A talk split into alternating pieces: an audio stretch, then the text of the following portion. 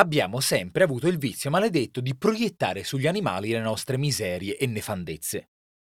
Il vecchio morbidamente lascivo lo chiamiamo porco, di un pessimo attore diciamo che è un cane, una donna bella e fatua è un'oca, lo stupido ha un cervello da gallina, allo scolaro scadente diamo del somaro.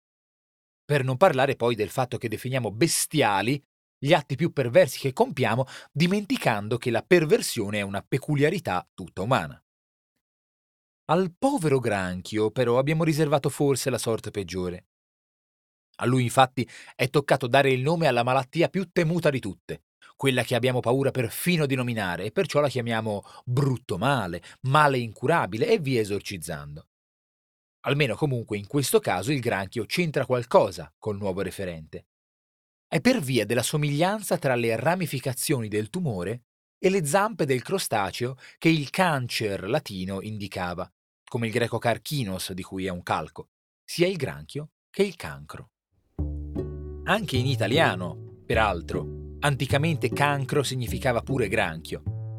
Oggi questa accezione sopravvive solo nel segno zodiacale e nel tropico del cancro così chiamato perché in passato il Sole, nel solstizio d'estate, si trovava appunto in quella costellazione. Non stupisce che la parola cancro, quasi ineffabile nel suo senso letterale, abbia sempre ispirato invece un abbondante uso figurato, specie nel linguaggio virulento della retorica politica.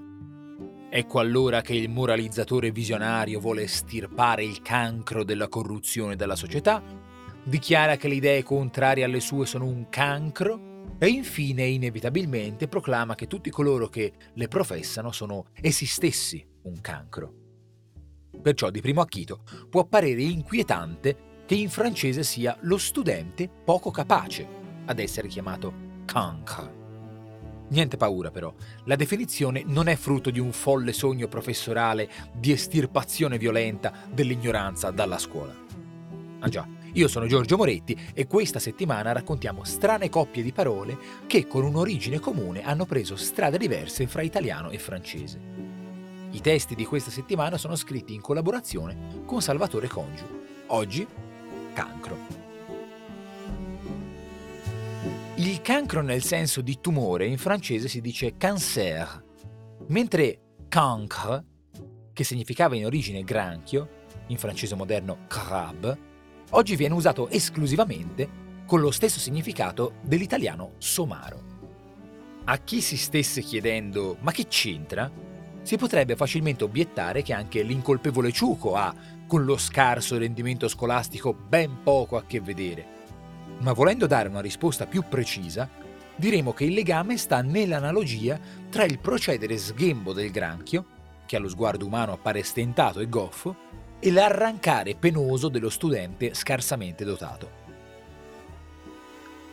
Propriamente avrà influito anche il pregiudizio, per cui i granchi, come i gamberi, camminano all'indietro. In realtà né i granchi né i gamberi vanno normalmente all'indietro, se non quando si sentono in pericolo e arretrano, e il pericolo che avvertono, quando ci avviciniamo ad osservarli, siamo appunto noi. Ma questo è solo l'ennesimo granchio preso da un essere che, da una parte, proprio non ce la fanno mettere se stesso al centro di tutto, e dall'altra neppure capisce la portata di quest'atto. E allora chi è il granchio? Anzi, il somaro. A domani!